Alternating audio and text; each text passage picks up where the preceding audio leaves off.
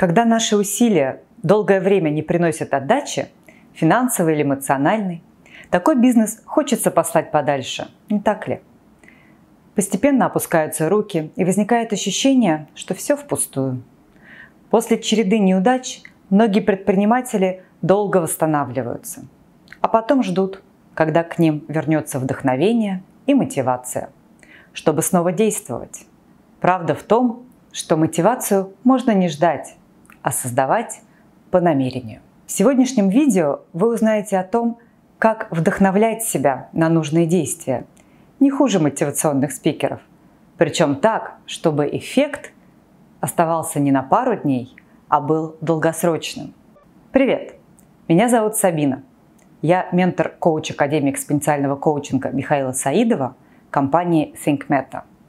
Я работаю с коучами, экспертами и предпринимателями индивидуально и в групповых программах уже 3 года.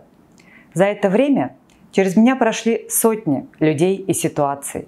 И среди них один из самых частых запросов – это работа с мотивацией. Вот типичная ситуация, с которой люди приходят в наши коучинговые программы. Возьмем для примера Марию. Она решила, что готова к созданию собственного бизнеса. И у нее уже есть идея. Она полна решимости и начинает действовать.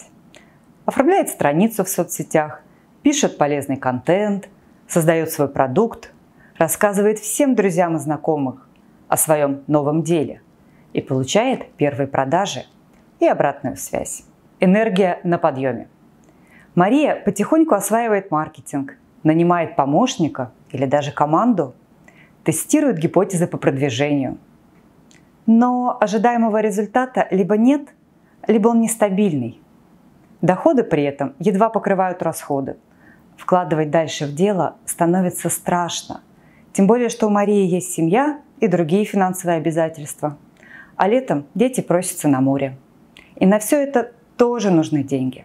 Наступает смятение, сомнения по поводу дальнейшей стратегии, неуверенность в том, как двигаться дальше, отчаянный поиск самого выигрышного способа продвижения. Хорошо, если есть понимающий муж, близкие или коллеги, но часто Мария остается со своими сложностями одна, без поддержки.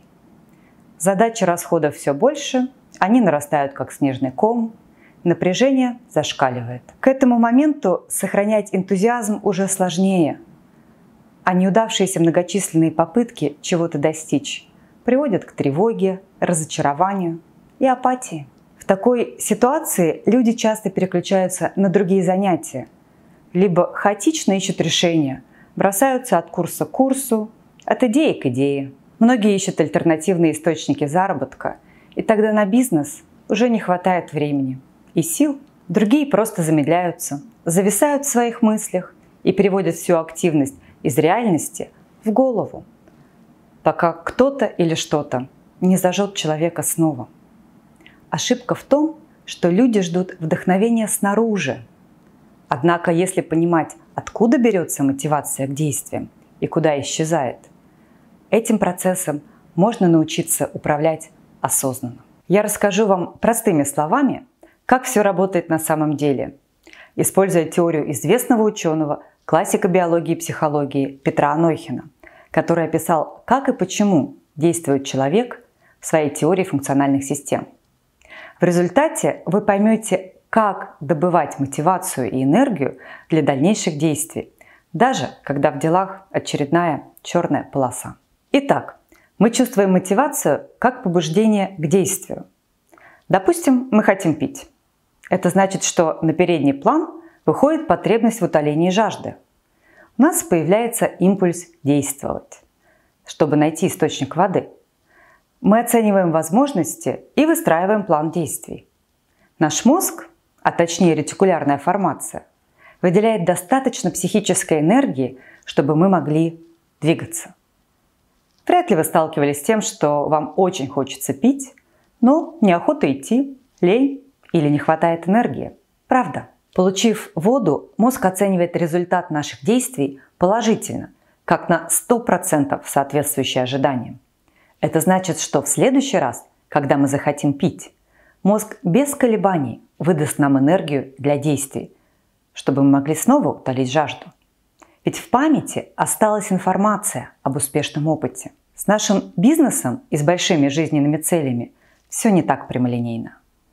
Там нет готовых алгоритмов с гарантированным результатом. Но в целом механизм удовлетворения потребности точно такой же. Особо отмечу такой момент. Нейронам мозга все равно, сколько нулей у нас на банковском счете или какие были продажи в этом месяце. Но они фиксируют, как мы чувствуем себя в связи с этим. Если мы рассчитывали на условные 10 продаж, воспринимая эту цифру как успех, то мозг запомнил это как желаемый результат и выдал нам энергию на действие с учетом этих ожиданий. Когда в реальности продаж 5 или даже 0, мы оцениваем это негативно, расстраиваемся. В нейронных связях остается информация, что наш план не подходит или нам это просто не под силу. В следующий раз на аналогичную задачу мозг энергии нам так просто уже не выдаст. Чтобы двигаться дальше, нам придется намеренно создавать себе мотивацию через анализ и работу со своим мышлением и состоянием. Кстати, в наших коучинговых программах мы этому также обучаем. Однако самое веселье состоит в том, что в каждый момент времени у нас соревнуются за внимание и ресурсы не одна, а сразу несколько потребностей. Это логично, ведь одновременно мы хотим построить бизнес, достичь мирового господства, найти любовь и посмотреть фильм. А еще ремонт, поспать и платье.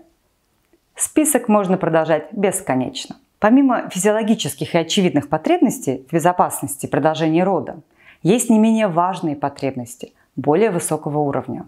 Например, в признании, принятии, развитии и новизне, любви, служению обществу, самореализации. Несмотря на то, что группы потребностей одинаковые, у каждого из нас свои особенности в плане приоритетности и подходящих нам форм реализации. Конкуренция потребностей создает массу внутренних конфликтов. Ведь внутри нас не единый компьютер с одним управляющим, а большой набор разных программ. Представьте, что вы находитесь на корабле, которым управляет не один единственный капитан, а сразу много человек. Толкаются рядом, кричат, пытаясь выхватить друг у друга штурвал. Побеждает обычно тот, кто обещает мозгу наибольшее гарантированное вознаграждение и побыстрее. Понятно, что получить быстрый дофамин от мороженого, любимого сериала или даже мытья посуды намного проще, чем работать над созданием бизнеса, чтобы однажды, может быть, когда-нибудь насладиться богатством и признанием. Мозг не любит инвестировать энергию в дела, результат которых размыт и далек. Поэтому ежедневно у нас бывают моменты, когда желание почувствовать себя лучше здесь и сейчас выхватывает штурвал у вашего решения поработать на благо бизнеса. Хорошая новость в том, что можно натренировать свой мозг, не идти на поводу у сиюминутных порывов и поддерживать свою бизнес-мотивацию на стабильно хорошем уровне. А теперь переходим к самому интересному, к тому, как это сделать. Вам понадобится всего две вещи. Навык воспринимать неудачи как данные и постоянный фокус на ваших ценностях и ответе на вопрос «ради чего?». В экспоненциальном коучинге есть такое понятие, как запланированные провалы. Наши клиенты знают, что из 100 попыток минимум 80-90 будут неудачными. Зато остальные 10-20 дадут им взрывной рост. Например, в рекламе поначалу неизбежны потери. Пока мы тестированием сотен вариантов не найдем нужную связку, которая будет конвертить как сумасшедшая. При этом важно осознавать, что все остальные неудачные варианты – это не впустую выброшенные деньги. На самом деле это ценнейшие данные о том, что именно у нас не срабатывает и что в будущем лучше не использовать для нашей рекламы. Так что первое, что нужно сделать для сохранения стабильной мотивации, это избавиться от розовых очков и привыкнуть к мысли, что для достижения нужного результата нам предстоит провалиться много раз. И это нормально и практически неизбежно. Именно так люди раньше искали и находили золотую жилу. Именно так, через сотни падений, мы в детстве учились с вами ходить. Второй шаг, который важно перевести в разряд привычек, это каждый день помнить о своем большом «зачем». Зачем вы решили делать бизнес? Какие потребности за этим стоят? В чем ваш интерес? В чем ваше большое вознаграждение в долгосрочной перспективе? Ответы на эти вопросы вернут вам фокус. Можно, подобно многим мультимиллионерам, ежедневно по утрам от руки переписывать свои цели и отвечать себе на один и тот же вопрос. Зачем я делаю то, что делаю? Вернемся к примеру Марии.